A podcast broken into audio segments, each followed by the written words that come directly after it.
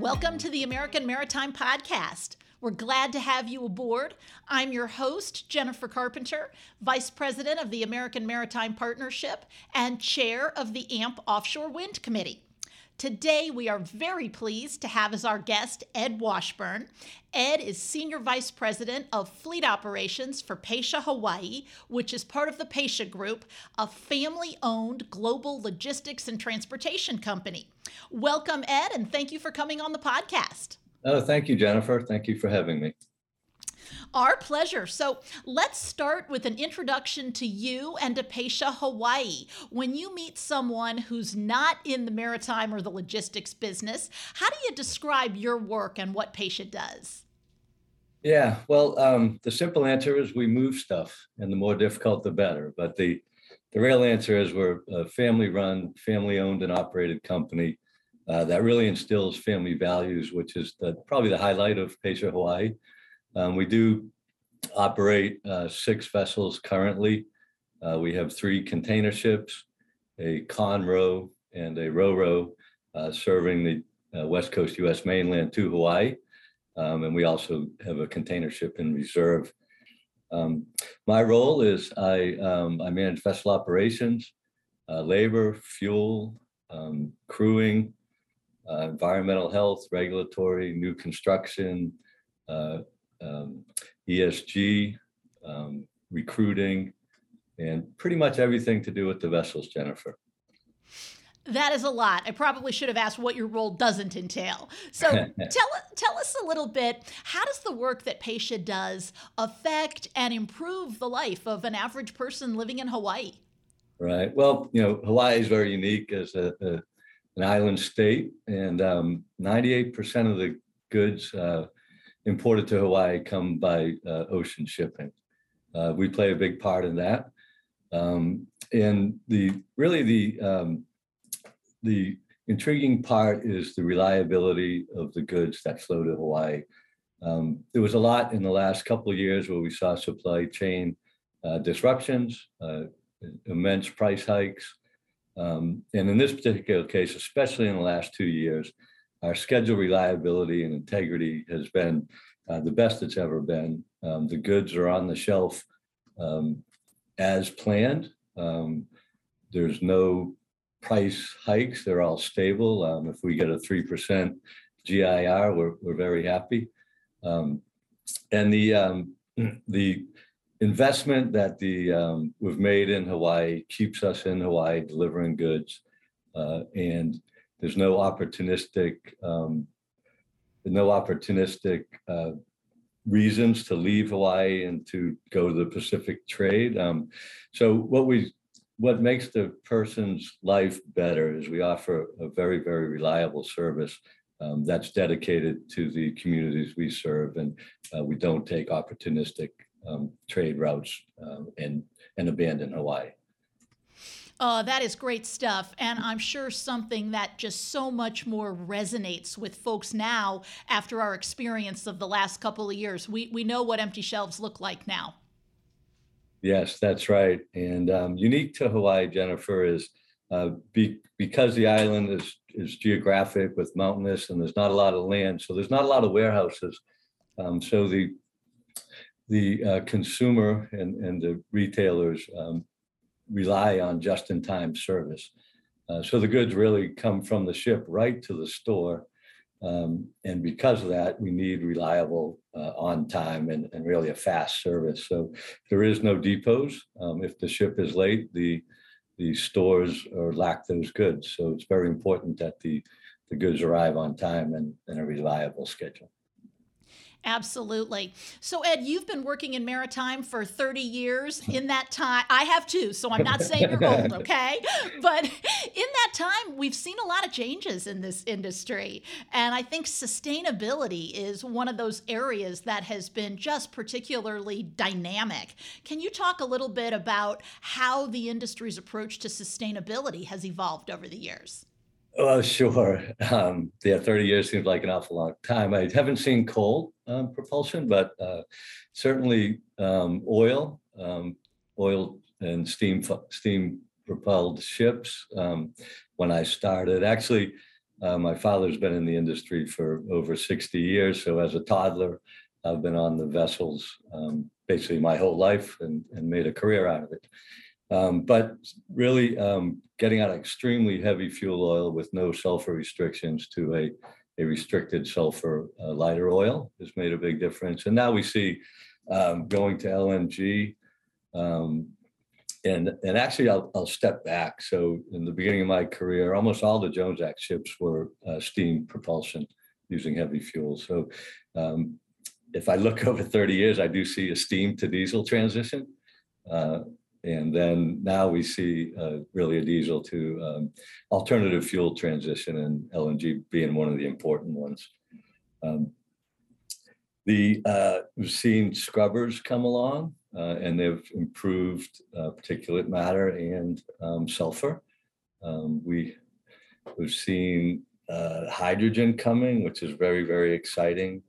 Um, there is uh, some really cool clean fuels that are, are coming, still in the infancy stage. But um, I think at this point, the uh, the push for sustainability is probably better than it's ever been, and um, I I believe that the technology will will develop faster than ever for cleaner technologies and cleaner fuels and less emissions. It's really, really an exciting and dynamic field. Why is sustainability such a priority for Pasha, Ed? Yeah, Jennifer. So, um, well, geographically, our headquarters are in Marin, California, and Honolulu, Hawaii. So, uh, that's really, um, you know, there's a sense of pride in those two communities that um, of protecting the natural resource. Uh, it's been in the culture in both communities for a really long time, uh, and then inherently, um, it, it's it's a Pasha culture. Um, we do a lot for sustainability. We think the investment is worth it. Um, I've been a, an LNG advocate since the early 2000s. I think it's a, a, a great stepping fuel. Um, and we um, have seen just great stuff in hull coatings, um, energy saving devices, and we've invested in all that. And then we do see the difference, and um, we're proud of it, and we think it's the right thing to do. And, and the communities we serve also think uh, the same way, and we're happy to be able to invest in those technologies to help the communities. Oh, that's fantastic. So you're really putting your money where your mouth is with some of these investments. yeah, we are. Yeah, it's a lot of money, Jennifer, but um, we think the investment's worth it.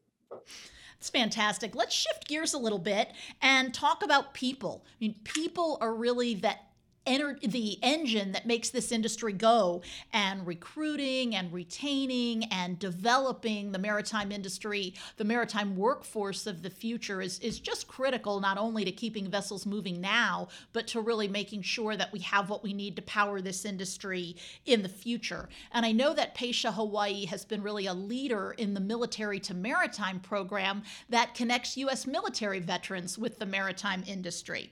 Can you talk a little bit about that program and uh, what it's done, why it's been important for Pasha Hawaii?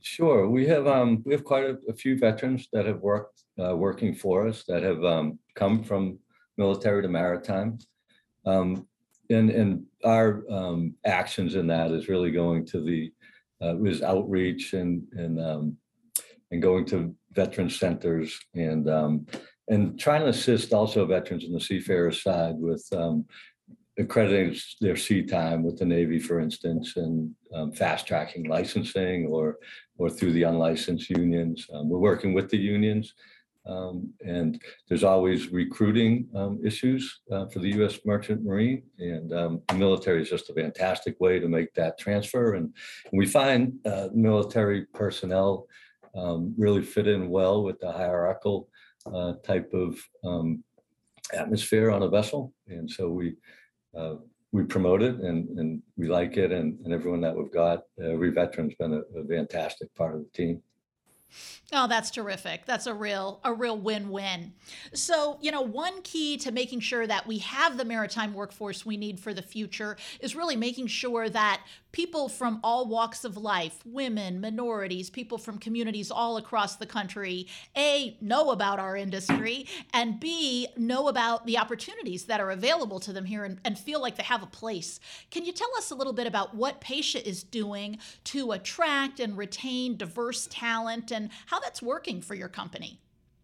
Oh, sure, sure. So, well, um, one of the first things I think that's uh, most prominent for me is I um, I'm on the board of directors for Cal Maritime uh, Foundation, and and that issue is brought up at every meeting.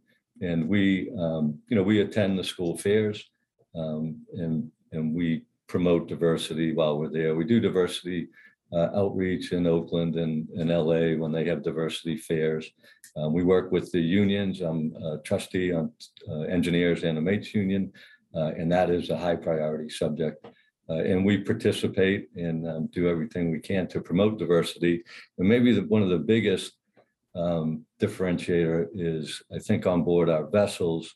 Um, we, we have a very diverse group. Uh, we certainly promote diversity, and I think there's a, a comfort level where um, diversity kind of comes to us uh, because of that um, nice feeling on board that, uh, of acceptance. Oh, that's terrific. So people really kind of see themselves reflected in your vessel workforce and know that they're going to have a home there. Yes, we've um, have have had just great reports um, from people on board, and especially uh, cadets, and um, which is a great place to start diversity. Um, we have um, we were one of the first companies to um, enroll and embark and be approved. Um, we're proud of that, uh, and we think the culture on board is is good. I think once we get to about twenty percent of women and minority, it will we won't even be thinking about it anymore. But we're working to get there. That's great. On any given day in Washington, policy proposals are created, debated, and decimated by tens of thousands of people and organizations working behind the scenes. On 80 Proof Politics, a guest and I will visit a DC watering hole and distill the art of advocacy by pulling back the curtain a bit and taking a look at how they play their part in the sausage factory we call our federal government. So if you're at all interested in how the sausage is made, pull up a chair, grab a drink, and join us. After all, what goes better with sausage than a tall, cold one? It would not be the American Maritime Podcast if we didn't talk about the Jones Act. So we're going to do that now. Um, from your perspective, Ed, why is the Jones Act important to American security, especially in the Pacific? Yeah, so in the Pacific, um, really the security there is the security of the flow of goods, um, as we discussed with Hawaii. In Hawaii, there's uh, seven major Navy command stations that um, need to be supplied. Um, of course, in the inland waterways, we need to maintain the American seafarer, uh, so we keep bad actors out. Um, and the uh, we do transport uh, quite a bit of military goods on our ro-ro vessels. Um, and the um, it's just it's it's so important for the security. And as i had stated over this uh, time of pandemic and supply chain crisis just the the seafarers the american seafarers stood out like no other.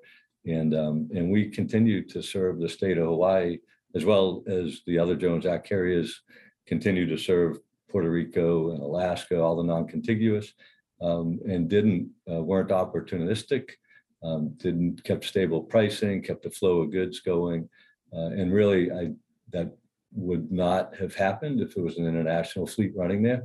Um, our fleet and the and all the um, Jones Act fleet I know from my Sea-Land days with Puerto Rico and Alaska, um, the ships and the uh, the assets are particular to those um, states and possessions, and um, there's a tremendous amount of investment uh, that keeps um, keeps the flow of goods going.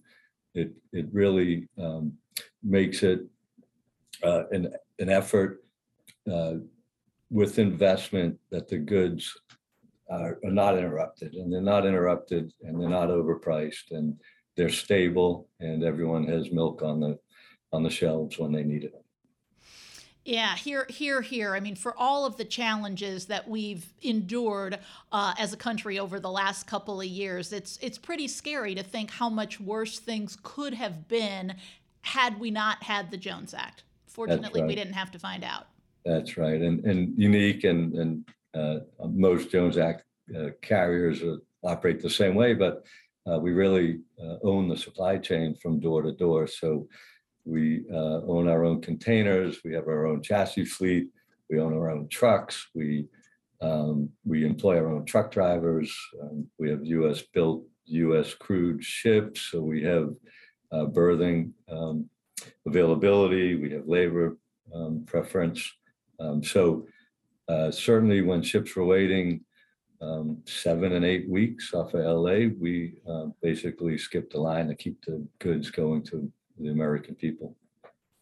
Uh, that is so well said, and I think something that a lot of Americans just don't realize that that uh, really domestic control of our supply chain gives us this degree of economic security that we just wouldn't have if we were dependent on foreign carriers. I couldn't agree with you more.